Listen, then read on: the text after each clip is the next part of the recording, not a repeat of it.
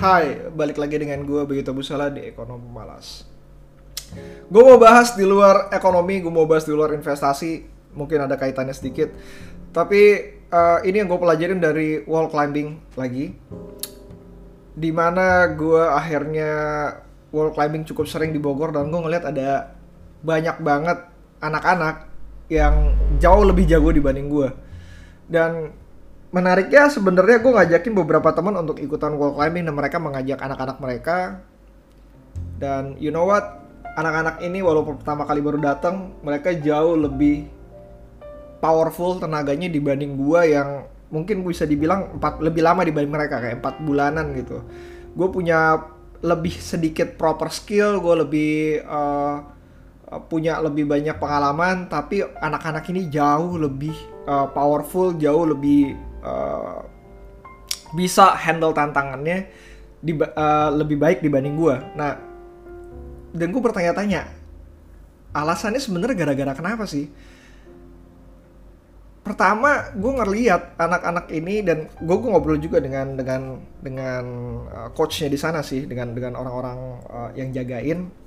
Uh, mereka bilang memang anak-anak punya tenaga lebih banyak dan kalau misalkan dilihat dan gue perhatiin juga karena mereka nggak punya tenaga. Dan ini yang menjadi faktor pentingnya.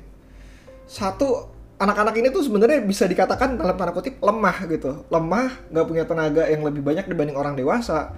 Sehingga mereka jauh lebih pasrah terhadap keadaan. Mereka bakal meraih, berusaha untuk meluruskan tangan-tangan mereka, berusaha untuk menggunakan tenaga mereka yang digunakan kaki, di mana di sini uh, di wall climbing benar-benar lebih banyak menggunakan tenaga kaki. Dan lebih lebih fun lah, lebih fun untuk menjalani uh, tantangan tersebut. Jadi bagi mereka ngelihat sebuah tantangan atau uh, top rope ataupun bouldering itu ngelihat seperti benar-benar kayak tantangan untuk dilewatin dan mereka having fun dengan itu. Untuk bagi orang dewasa, kebanyakan ketika mereka pertama kali mulai, mereka ngelihat mereka harus tanda kutip itu harus show off. Show off di sini karena ya gue punya tenaga jauh lebih banyak jadi uh, eh, gue nggak mau jatuh gue mau lebih cepat gue mau lebih baik dibanding uh, anak-anak ataupun uh, orang lain. Gue mau ngeliatin bahwa gue tuh hebat tanda kutip seperti itu. Dan itu yang kejadian terhadap gue juga gitu. Sadar tanpa sadar ataupun tidak disadari itu yang terjadi. Karena merasa kuat lo akhirnya melakukan uh, pergerakan jauh lebih banyak dibanding semestinya. Di mana dalam bouldering dalam wall climbing ini sebenarnya jauh lebih banyak uh, harusnya lebih banyak pasrah dibanding lo harus uh, menggunakan tenaga. Sifatnya lebih banyak pasrah dibanding lo harus menggunakan tenaga yang bener-bener nggak perlu-perlu amat gitu. Jadi yang perlu lo lakukan hanya tangan lo sekedar nyantol aja uh, mempergunakan semua tenaga di kaki ya udah. Itu sudah lebih dari cukup gitu. Akan tetapi karena lo dewasa lo merasa bahwa ah harus narik semua dengan menggunakan tenaga gue dan akhirnya lu menghabiskan tenaga yang sia-sia.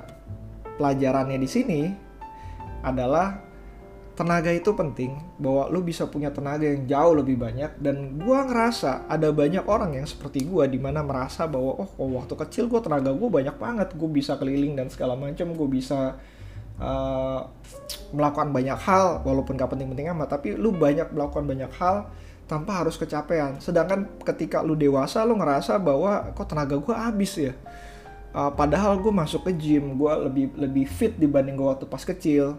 Tapi kenapa tenaga gue jauh lebih ba lebih banyak habis? Jadi tenaga itu penting. Tapi yang lebih penting lagi itu adalah bagaimana cara lu menggunakan tenaga itu.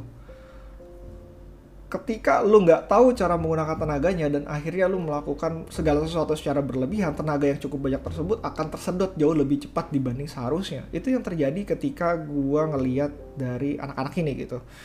Uh, pengalaman gue ngerasa bahwa kalau misalkan lu ngelihat dari sisi investasi, uh, lu banyak melakukan uh, melakukan banyak transaksi ataupun lu melakukan banyak uh, apa pemikiran, akhirnya lu melakukan perbuatan-perbuatan yang tidak penting. Nah, perbuatan-perbuatan yang tidak penting itu akan menghasilkan investasi hasilnya jauh dibanding lebih rendah dibanding uh, sapar. Jadi dibanding indeks, dibanding dengan uh, pairnya atau dibanding dengan yang lainnya. Jadi ketika lo ngelihat ada investasi lo uh, kurang kurang bagus ataupun apa pun yang lu kerjakan itu kurang baik coba cek lagi apakah lu melakukan sesuatu yang benar-benar nggak penting dalam uh, prosesnya.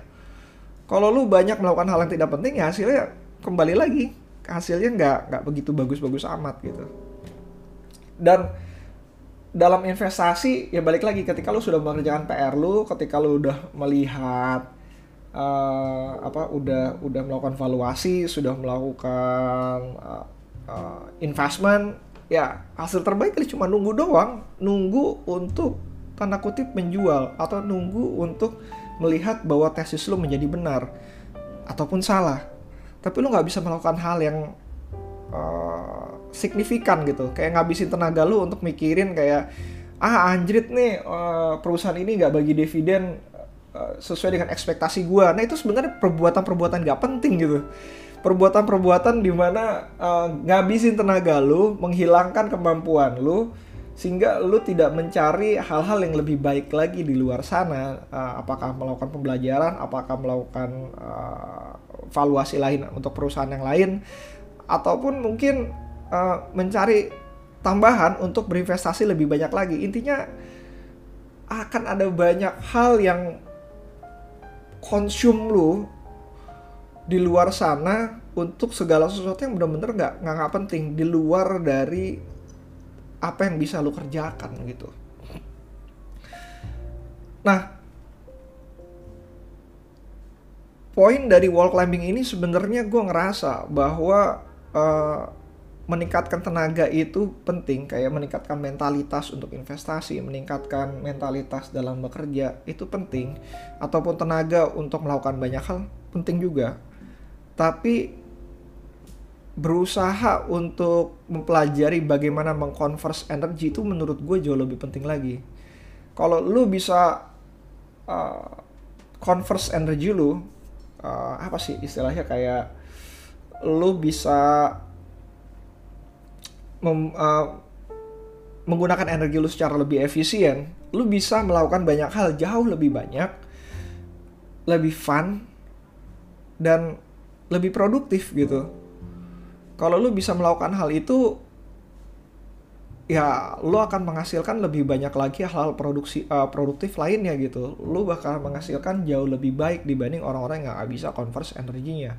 Jadi lu bakal ngeliat bahwa ada banyak orang banyak orang yang rasa bahwa oh skill setnya tuh lebih rendah dibanding gue deh ininya kayaknya dia nggak nggak nggak mampu untuk ngelakuin apa yang gue lakuin deh tapi mereka menghasilkan jauh lebih banyak dibanding apa yang lo lakukan dengan cara yang menurut lo kayak anjing gue udah kerja keras banget gitu. Gue lebih kerja keras dibanding mereka. Nah, coba cek lagi deh.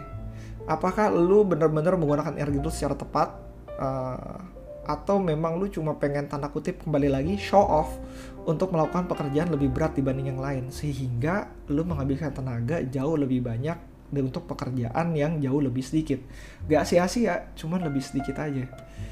Nah di akhir kata gue ngerasa ya bahwa lu harusnya belajar kembali untuk menjadi anak-anak di mana lu sebenarnya harus lebih pasrah terhadap kehidupan terhadap investasi lu terhadap apa pun yang lu kerjakan.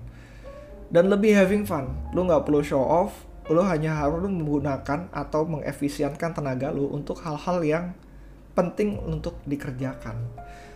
Kalau misalkan dia di luar kendali lu itu hanya akan menghabiskan tenaga lu tanpa akan menghasilkan apa pun dan di dunia investasi terlebih lagi itu akan banyak sekali informasi yang nggak penting yang bisa memakan tenaga lu untuk hal-hal yang sebenarnya di luar kendali lu. So that's it. Uh, sekian dari gue. Kalau ada pertanyaan, lo bisa datang ke Instagram gue di @bayutabusala atau email gue aja di bayutabusala@gmail.com.